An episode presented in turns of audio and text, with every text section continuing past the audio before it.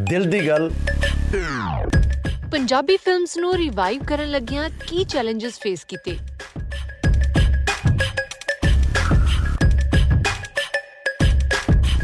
Punjabi cinema ਕੋਈ ਕਿਸੇ ਵੀ ਤਰ੍ਹਾਂ ਜਿਹੜਾ ਕੋਈ ਉਸ ਦਾ ਪ੍ਰੋਪਰ ਜਿਹੜਾ ਇੱਕ ਇੰਡਸਟਰੀ ਹੁੰਦਾ ਕਿ ਇੱਕ ਇੰਡਸਟਰੀ ਆ ਸਾਰਾ ਅਲੱਗ-ਅਲੱਗ ਕੇ ਫਿਲਮ ਦੀ ਰਿਲੀਜ਼ ਆ ਤਾਂ ਉਹ ਵਰਲਡ ਵਾਈਡ ਫਿਲਮ ਆਈ ਤੇ ਰਿਲੀਜ਼ ਕਰਨੀ ਸਾਰੇ ਬੈਠੇ ਨਹੀਂ ਹੋ ਜਾਏਗੀ ਜੀ। ਫਿਲਮ ਦੇ ਲਈ ਥੀਏਟਰਸ ਫਿਲਮ ਦੇ ਲਈ ਪ੍ਰੋਪਰ 뮤직 ਲਾਂਚ ਇਹ ਸਾਰੀਆਂ ਚੀਜ਼ਾਂ ਜਿਹੜੀਆਂ ਪੰਜਾਬੀ ਸਿਨੇਮਾ ਦੇ, ਸਿਨੇਮੇ ਦੇ ਵਿੱਚ ਪ੍ਰੋਫੈਸ਼ਨਲ ਤੌਰ ਤੇ ਨਹੀਂ ਹੋਈਆਂ ਸੀਗੀਆਂ। ਤੋ ਜੀ ਆਇਆਂ ਨੂੰ ਸਿਰਫ ਸਾਡੇ ਲਈ ਇੱਕ ਪ੍ਰੋਡਿਊਸਰ ਨੂੰ ਕਨਵਿੰਸ ਕਰਨਾ ਕਿ ਅੱਛਾ, ਸਾਨੂੰ ਬਜਟ ਚਾਹੀਦਾ।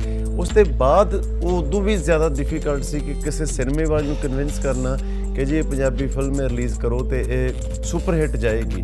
ਐਂਡ ਚਲੋ ਪੰਜਾਬ ਦੇ ਵਿੱਚ ਤਾਂ ਫਿਰ 5-7 ਸਿਨੇਮਿਆਂ ਦੇ ਵਿੱਚ ਪੰਜਾਬੀ ਫਿਲਮ ਲੱਗਦੀ ਸੀ but going to the international cinema chains like Cineplex in Vancouver in Canada ਤੇ ਉਹ ਇੱਕ ਬਹੁਤ ਵੱਡਾ ਚੈਲੰਜ ਸੀ ਕਿ ਕਿਸ ਤਰ੍ਹਾਂ ਯਾਰ ਉਹਨਾਂ ਨੂੰ ਕਨਵਿੰਸ ਕਰੀਏ ਕਿ ਪੰਜਾਬੀ ਫਿਲਮ ਤੁਸੀਂ ਇੱਥੇ ਲਗਾਓ ਤੇ ਚੱਲੇਗੀ ਕਿਹੜੀਆਂ ਦੋ ਗੱਲਾਂ ਵਿੱਚ ਤੁਸੀਂ ਇੰਡਸਟਰੀ ਤੋਂ ਅਲੱਗ ਹੋ? ਹਮੇਸ਼ਾ ਇੱਕ ਤਾਂ ਕਿ ਜੀ ਮੈਂ ਰਾਹਾਂ ਤੇ ਨਹੀਂ ਤੁਰਦਾ ਮੈਂ ਤੁਰਦਾ ਹਾਂ ਤਾਂ ਰਾਹ ਬਣਦੇ ਨੇ। ਤੇ ਹਮੇਸ਼ਾ ਉਹ ਚੀਜ਼ ਨੇ ਮੈਨੂੰ ਇਸੇ ਕਰਕੇ ਸ਼ਾਇਦ ਮੈਂ 25 ਸਾਲਾਂ ਬਾਅਦ ਅੱਜ ਵੀ ਉਹ એનર્ਜੀ ਉਹ ਸਭ ਕੁਝ ਹੈ ਕਿਉਂਕਿ ਮੈਂ ਹਮੇਸ਼ਾ ਨਵੇਂ ਰਾਹ ਤਰਾਸ਼ਣ ਦੀ ਕੋਸ਼ਿਸ਼ ਕਰਦਾ ਉਹ ਬਹੁਤ ਜ਼ਰੂਰੀ ਹੈ ਤੇ ਇੱਕ ਮੈਂ ਹਮੇਸ਼ਾ ਸਮੇਂ ਦਾ ਹਾਣੀ ਹੋ ਕੇ ਤੁਰਨ ਦੀ ਕੋਸ਼ਿਸ਼ ਕਰਦਾ ਪਹਿਲੀਆਂ 6 ਮੂਵੀਜ਼ ਦਾ ਕਨਸੈਪਟ ਸੇਮ ਸੀ। ਕੋਈ ਖਾਸ ਰੀਜ਼ਨ ਉਹ ਇੱਕ ਬਹੁਤ ਜਿਹੜਾ ਸਾਡਾ ਖਾਸ ਤੌਰ ਤੇ ਕੈਲਕੂਲੇਟਡ ਸਾਡਾ ਜਿਹੜਾ ਪਲਾਨ ਸੀ ਕਿ ਪੰਜਾਬੀ ਸਿਨੇਮੇ ਦਾ ਜਿਵੇਂ ਮੈਂ ਕਿਹਾ ਕਿ ਸਭ ਤੋਂ ਵੱਡੀ ਮੁਸ਼ਕਲ ਸੀ ਮਾਈਂਡ ਸੈਟ ਚੇਂਜ ਕਰਨਾ। ਕਿ ਪੰਜਾਬੀ ਸਿਨੇਮੇ ਦੇ ਵਿੱਚ ਤਾਂ ਜੱਟਵਾਦ ਹੁੰਦਾ, ਪੰਜਾਬੀ ਸਿਨੇਮੇ ਦੇ ਕੁੜਤੇ ਚਾਦਰੇ ਗੰਡਾਸੇ ਹੁੰਦੇ ਆ ਜੀ। ਸੋ ਉਹਦੇ ਲਈ ਬਹੁਤ ਜ਼ਰੂਰੀ ਸੀ ਕਿ ਇੱਕ ਤਾਂ ਜਿਹੜਾ ਸਾਡਾ ਹੈ ਬਾਕਸ ਆਫਿਸ ਕਲੈਕਸ਼ਨਸ ਨੂੰ ਵੱਡਿਆਂ ਕਿਵੇਂ ਕੀਤੇ ਜਾ ਸਕਦਾ?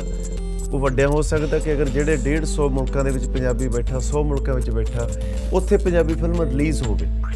ਔਰ ਦੂਸਰਾ ਸੀ ਕਿ ਸਬਜੈਕਟ ਤੋਂ ਇੱਕ ਪੰਜਾਬੀ ਸਿਨੇਮੇ ਦੇ ਵਿੱਚ ਇੱਕ ਨਵੀਂ ਗੱਲ ਆਵੇ। ਨਵਾਂ ਸਾਡਾ ਹੀਰੋ ਵੀ ਅੱਛੀਆਂ ਲੋਕੇਸ਼ਨਸ ਤੇ ਗਾਣੇ ਸ਼ੂਟ ਕੀਤੇ ਜਾ ਸਕਦੇ ਅੱਛੀਆਂ ਲੋਕੇਸ਼ਨ ਤੇ ਸਾਡੀਆਂ ਕਹਾਣੀਆਂ ਜਾ ਸਕਦੀਆਂ। ਤੋ ਇਹ ਬਹੁਤ ਜ਼ਰੂਰੀ ਸੀ ਕਿ ਐਨ ਆਰ ਆਈ, ਅੱਜ ਐਨ ਆਰ ਆਈ ਜੋ ਪੰਜਾਬੀ ਆ, ਸਾਡੀ ਅੱਜ ਜਿਹੜਾ ਪੰਜਾਬੀ ਦੀ ਐਗਜ਼ਿਸਟੈਂਸ ਆ, ਉਹਦਾ ਇੱਕ ਬਹੁਤ ਅਹਿਮ ਹਿੱਸਾ ਬਣ ਗਿਆ ਜੀ। ਉਹ ਕਿਸੇ ਵੀ ਰੂਪ ਵਿੱਚ ਚਾਹੇ ਕਲਚਰਲੀ ਚਾਹੇ ਤੁਸੀਂ ਕਿਸੇ ਵੀ ਰੰਗ ਤੋਂ ਤੁਸੀਂ ਪੱਖ ਤੋਂ ਲੈ ਲਓ।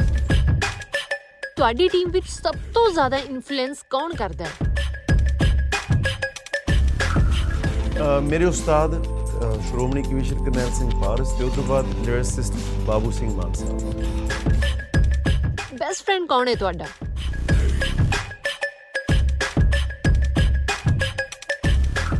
ਮੇਰੀ ਕਿਸੇ ਨਾਲ ਦੁਸ਼ਮਣੀ ਨਹੀਂ ਜੀ।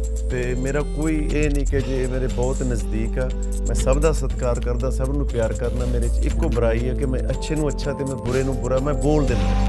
ਹਾਂ, ਇਹ ਜ਼ਰੂਰ ਹੈ ਕਿ ਜਿਸ ਤਰ੍ਹਾਂ ਮਿਊਜ਼ਿਕ ਡਾਇਰੈਕਟਰ ਜੈਦੇਵ ਕੁਮਾਰ ਹੁਰੀ ਅਸੀਂ ਬਹੁਤ ਕੰਮ ਕੀਤਾ ਇਕੱਠਿਆਂ ਨੇ। ਅਸੀਂ ਸ਼ੁਰੂ ਦੇ ਦਿਨਾਂ 'ਚ ਜਸਵੀਰ ਜੱਸੀ ਹੁਰੀ ਸਾਰੇ ਜਿਹੜਾ ਇੱਕ ਸਟਾਰਟਿੰਗ ਜਿਹੜਾ ਸਾਡੇ ਸੀ ਸਰਦੂਲ ਸਿਕੰਦਰ ਭਾਜੀ ਹੁਰੀ ਨੇ, ਗੁਰਦਾਸ ਮਾਨ ਸਾਹਿਬ ਨੇ ਸਾਰੇ ਵਧੀਆ ਮਿੱਤਰ ਨੇ ਜੀ, ਬੱਬੂ ਮਾਨ ਹੁਰੀ ਆ, ਵਧੀਆ ਮਿੱਤਰ ਨੇ। ਕੀ ਕ੍ਰੀਏਟੀਵਿਟੀ ਬਜਟ ਨਾਲ ਵੀ ਵੇਖੀ ਜਾਂਦੀ ਹੈ?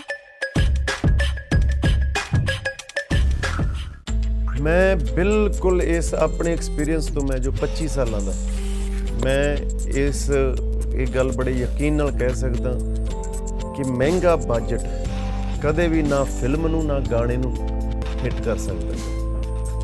ਗਾਣੇ ਨੂੰ ਹਿੱਟ ਕਰੂਗਾ ਜਾਂ ਫਿਲਮ ਨੂੰ ਹਿੱਟ ਕਰੂਗਾ ਉਹਦਾ ਕੰਟੈਂਟ ਕਿ ਗਾਣਾ ਕੀ ਹੈ ਤੇ ਗਾਣੇ ਜਾਂ ਫਿਲਮ ਕੀ ਹੈ?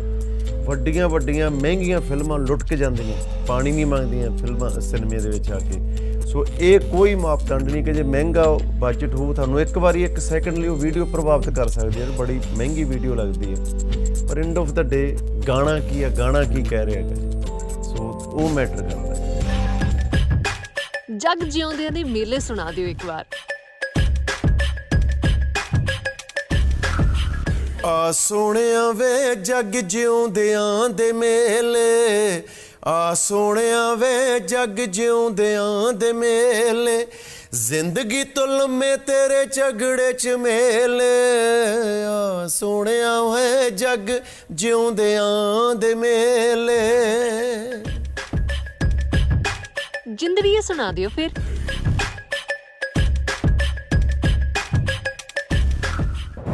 ਤੁਰ ਗਈਆਂ ਜਿੰਦੜੀਆਂ, ਹਾਣ ਦੀਆਂ, ਤਿੰਨ ਪਈਆਂ ਕਾਲੀਆਂ, ਜਾਣ ਦੀਆਂ।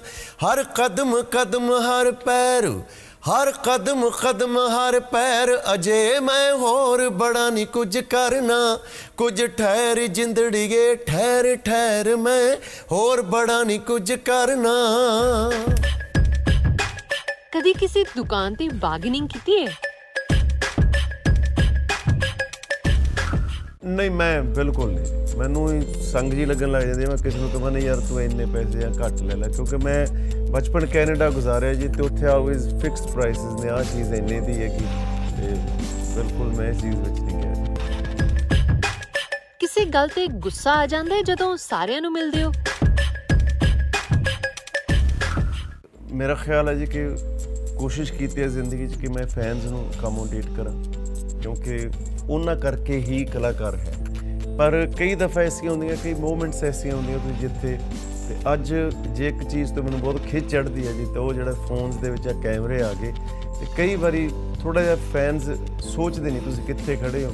ਕਿਸੇ ਮੈਂ ਐਸੀ ਵੀ ਮੌਕੇ ਆਏ ਕਿ ਜਦ ਮੈਂ ਕਿਸੇ ਦੀ ਡੈਥ ਹੋਈ ਮੈਂ ਫਿਊਨਰਲ ਤੇ ਗਿਆ ਹੋਇਆਗਾ ਤੇ ਫੈਨ ਕੈਮਰਾ ਲੈ ਕੇ ਆ ਫੋਟੋ ਕਰਵਾਇਓ ਜੀ ਇੱਕ ਮਿੰਟ ਸੈਲਫੀ ਕਰਵਾਇਓ ਜੀ। ਜਾਂ ਮੈਂ ਕਿਸੇ ਆਪਣੀ ਅ, ਸ਼ਰਧਾ ਮੇਰੀ ਜਿੱਥੇ ਮੈਂ ਕਿਸੇ ਅ, ਗੁਰਦੁਆਰਾ ਜਾਂ ਕਿਸੇ ਜਗ੍ਹਾ ਮੈਂ ਖੜਾ ਤੇ ਉਹ ਮਾਲਕ ਨਾਲ ਉਹਦੇ ਨਾਲ ਕੋਸ਼ਿਸ਼ ਕਰੀਦੀ ਹੈ ਕਿ ਇੱਕ ਸੈਕਿੰਡ ਉਹਦਾ ਇੱਕ ਮਨ ਹੋ ਕੇ ਮੈਂ ਸ਼ੁਕਰੀਆ ਅਦਾ ਕਰ ਸਕਾਂ ਉਹਦੇ ਨਜ਼ਰਾਨਿਆਂ ਦਾ ਉਹਦੇ ਮਿਹਰਾਂ ਦਾ।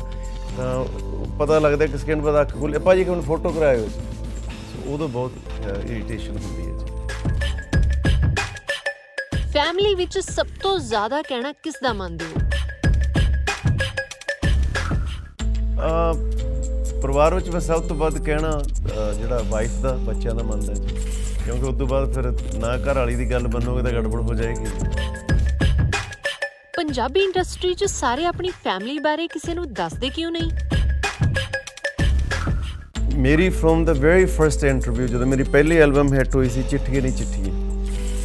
ਉਸ ਦਿਨ ਤੋਂ ਲੈ ਕੇ ਅੱਜ ਤੱਕ ਮੇਰੀ ਕੋਈ ਐਸੀ ਤੁਹਾਨੂੰ ਤਕਲੀਫ ਕਰਨੀ ਪਵੇ ਲੱਭਣ ਦੇ ਵਿੱਚ ਮੈਂ ਪਹਿਲੇ ਦਿਨ ਤੋਂ ਆਪਣੀ ਡੇਟ ਆਫ ਬਰਥ ਦੱਸੀ ਹੋਈ ਹੈ ਕਿ ਆ ਮੇਰਾ ਜਨਮ ਦਿਨ ਹੈ। And am proud of my age ਜਿਹੜੀ ਵੀ ਏਜ ਦੇ ਵਿੱਚ ਮੈਂ ਹਾਂ ਮੈਂ ਉਹਨੂੰ ਪੂਰਾ ਮੰਨਣ ਦੀ ਕੋਸ਼ਿਸ਼ ਕਰਦਾ।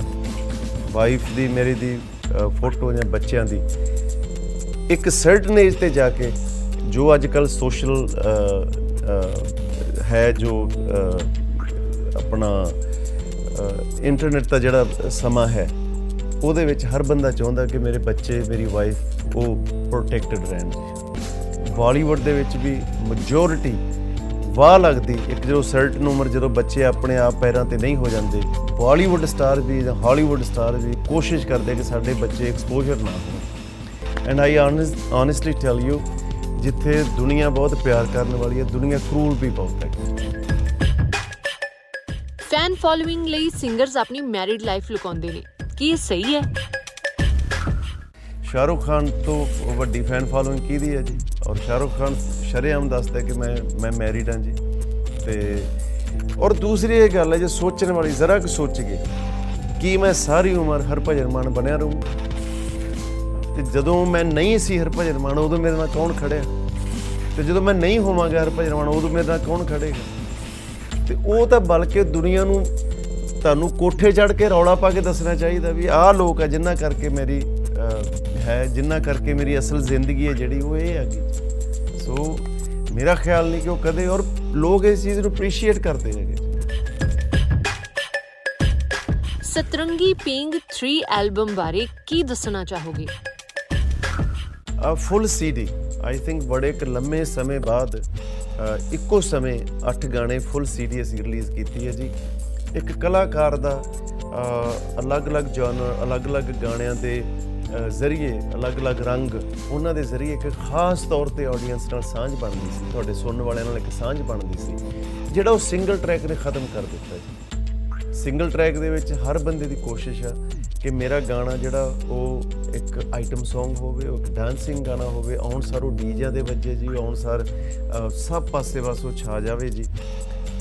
ਪਰ ਜਿਹੜੀ ਅਗਰ ਮੈਂ 25 ਸਾਲ ਸਰਵਾਈਵ ਕੀਤਾ, ਤੇ ਉਹਦੇ ਵਿੱਚ ਮੇਰੇ ਬਹੁਤ ਜਿਹੜੇ ਗਾਣੇ, ਜਿਹੜੇ ਲੋਕਾਂ ਦੀ ਜ਼ਿੰਦਗੀ ਨਾਲ ਜੁੜੇ ਹੋਏ ਸੀ, ਉਹਨਾਂ ਦੀਆਂ ਫੀਲਿੰਗਸ ਨਾਲ ਜੁੜੇ ਹੋਏ ਸੀ, ਤੇ ਉਹ ਮੈਂ ਜੇ ਸਿੰਗਲ ਟਰੈਕ ਕਰਦਾ, ਉਹ ਮੈਂ ਉਹਦੇ ਵਿੱਚ ਕਰ ਨਹੀਂ ਸਕਦਾ। ਸੋ ਇੱਕ ਜਜ਼ਬਾਤੀ ਸਾਂਝ ਹੈ ਇੱਕ ਅੱਠ ਗਾਣੇ ਨਾਲ, ਇੱਕ ਸੀਡੀ ਨਾਲ ਆਡੀਅנס ਦੀ। ਤੇ ਮੈਂ ਇਸ ਕਰਕੇ ਈਵਨ ਇੱਕ ਖਾਸ ਤੌਰ ਤੇ ਮੈਂ ਕੁਝ ਨੰਬਰ ਜਿਹੜੇ ਪ੍ਰੋਪਰ ਫਿਜ਼ੀਕਲ ਸੀਡੀ ਵੀ ਬਣਾਏ ਔਰ ਆ ਇਸ ਵੇਲੇ ਆ ਉਸ ਚੀਜ਼ ਦੀ ਇੰਨੀ ਡਿਮਾਂਡ ਆ ਕਿ ਸਾਨੂੰ ਕੀ ਅਮਰੀਕਾ ਕੀ ਕੈਨੇਡਾ ਕਿ ਸਾਨੂੰ ਫਿਜ਼ੀਕਲ ਸੀਡੀ ਚਾਹੀਦੀ ਹੈ। ਜੇ ਅਸੀਂ ਆਈਟਿਊਨਸ ਤੋਂ ਲੈ ਲਿਆ, ਸੁਣ ਲਏ ਗਾਣੇ, ਖਰੀਦ ਲਿਆ, ਪਰ ਪਲੀਜ਼ ਸਾਨੂੰ ਅਸੀਂ ਤੁਹਾਨੂੰ ਪੈਸੇ ਪੇ ਕਰ ਰਹੇ ਹਾਂ ਤੇ ਸਾਨੂੰ ਇੱਕ ਸੀਡੀ ਵੀ ਜ਼ਰੂਰ ਪ੍ਰੋਵਾਈਡ ਕਰੋ ਸੋ ਇੱਕ ਆਰਟਿਸਟ ਦੀ ਇੱਕ ਸਾਂਝ ਸੀ, ਜਜ਼ਬਾਤੀ ਸਾਂਝ ਸੀ ਆਪਣੇ ਆਡੀਅנס